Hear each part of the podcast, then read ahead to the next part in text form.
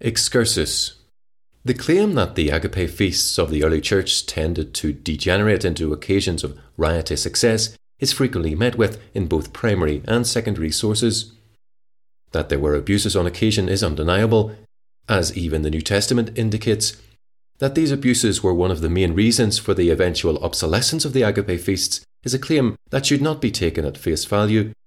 The early church quickly came under the influence of an extreme spirit of asceticism, the origin of which is not to be found in the Bible, but in the pagan religious worldview of the age.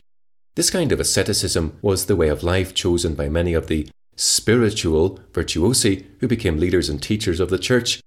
And, as it has been pointed out, ascetically constituted minds frequently took offence at the agape feasts.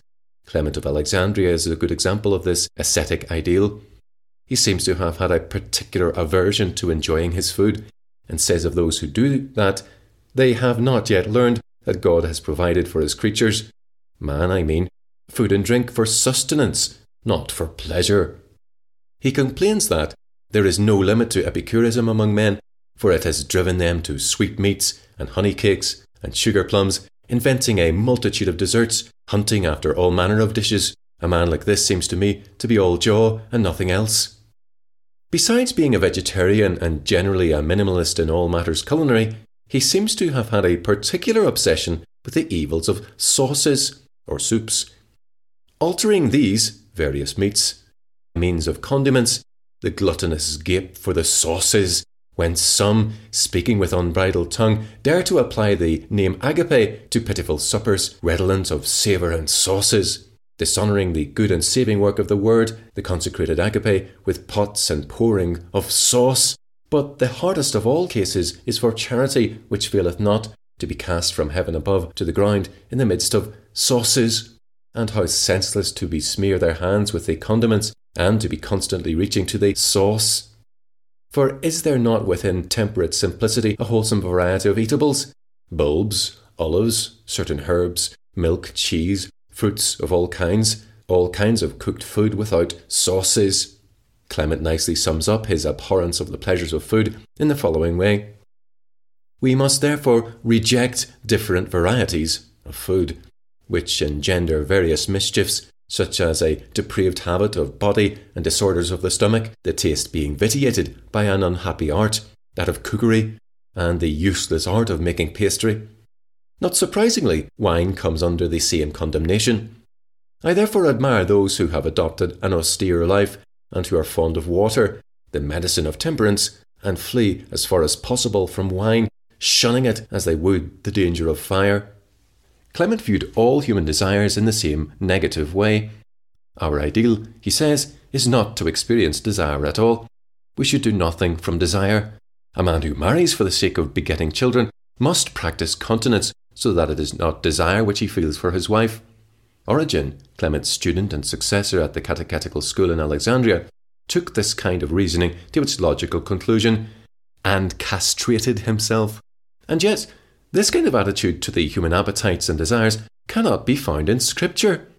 Delight thyself also in the Lord, says the psalmist, and he shall give thee the desires of thine heart. Psalm 37 4.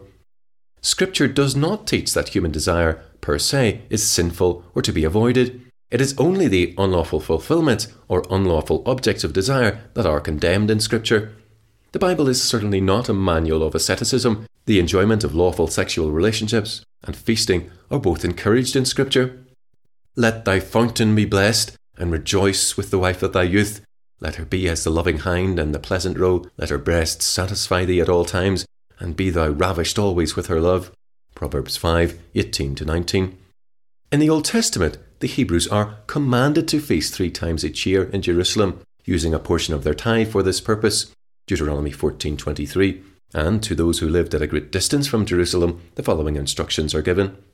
And if the way be too long for thee, so that thou art not able to carry it, that is, the tithe, or if the place be too far from thee, which the Lord thy God shall choose to set his name there, when the Lord thy God hath blessed thee, then shalt thou turn it into money, and bind up the money in thine hand, and shalt go unto the place which the Lord thy God shall choose.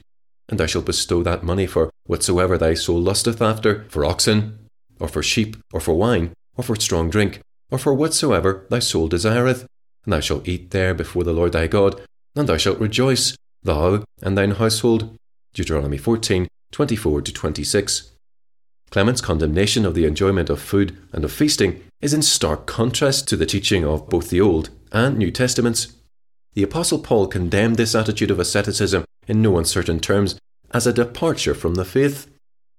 Now the Spirit speaketh expressly that in the latter times some shall depart from the faith, giving heed to seducing spirits and doctrines of devils, speaking lies in hypocrisy, having their conscience seared with a hot iron, forbidding to marry, and commanding to abstain from meats which God hath created to be received with thanksgiving of them which believe and know the truth. For every creature of God is good, and nothing is to be refused, if it be received with thanksgiving, for it is sanctified by the word of God and prayer. 1 Timothy 4 1 5, Romans 14 1 4. It is no wonder the agape suffered reproach from the ascetic holy men of the age, Christian or otherwise, as did the Lord Jesus Christ himself, who was also accused of being a glutton and a drunkard by the holy men of his time, the Pharisees, Matthew 11:19, Luke 7:34. For someone with an ascetic worldview, such as Clement's, only the most frugal of diets would be considered decent, and all feasting would be condemned as gluttonous and degenerate. Given this perspective, the claims of extreme ascetics such as Clement cannot be relied upon to give a balanced account of the Christian agape feasts, which, by definition, must have been abhorrent to them.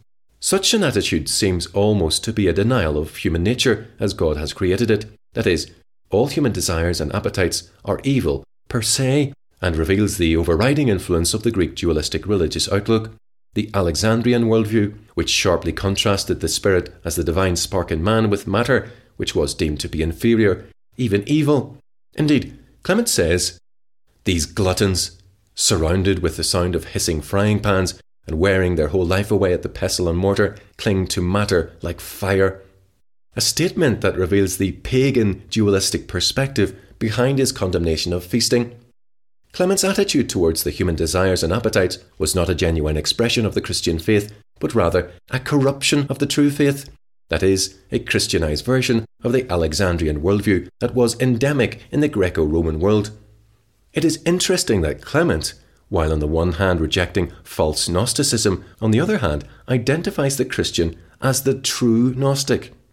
Speaking of the Gnostics, Archibald Robertson writes that in their attempts at a comprehensive system of religious thought, grotesque and repellent as these attempts often were, they were in a sense the precursors of the great Alexandrian school. Not only does Clement habitually use the term Gnostic for the fully instructed Christian, but the theology which appears in its developed form and Origen is an endeavour to satisfy, on the basis of the rule of faith, the real needs which Gnosticism professed to meet, and to apply in a rational and purified form whatever genuinely philosophical ideas Gnosticism embodied. In a footnote, Robertson explains that the fundamental difference was that between the esoteric church of the Gnostics and the esoteric perception of the meaning of the common faith, at which Clement and Origen aimed.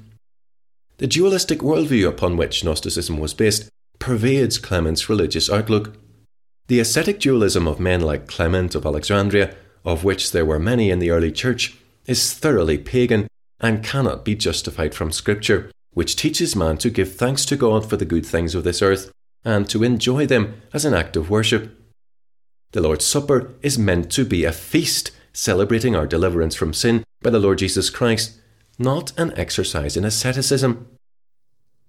This audio version of The Christian Passover, Agape Feast, or Ritual Abuse has been produced by Reconstructionist Radio with lrnteach.com and narrated by Nathan F. Conkey.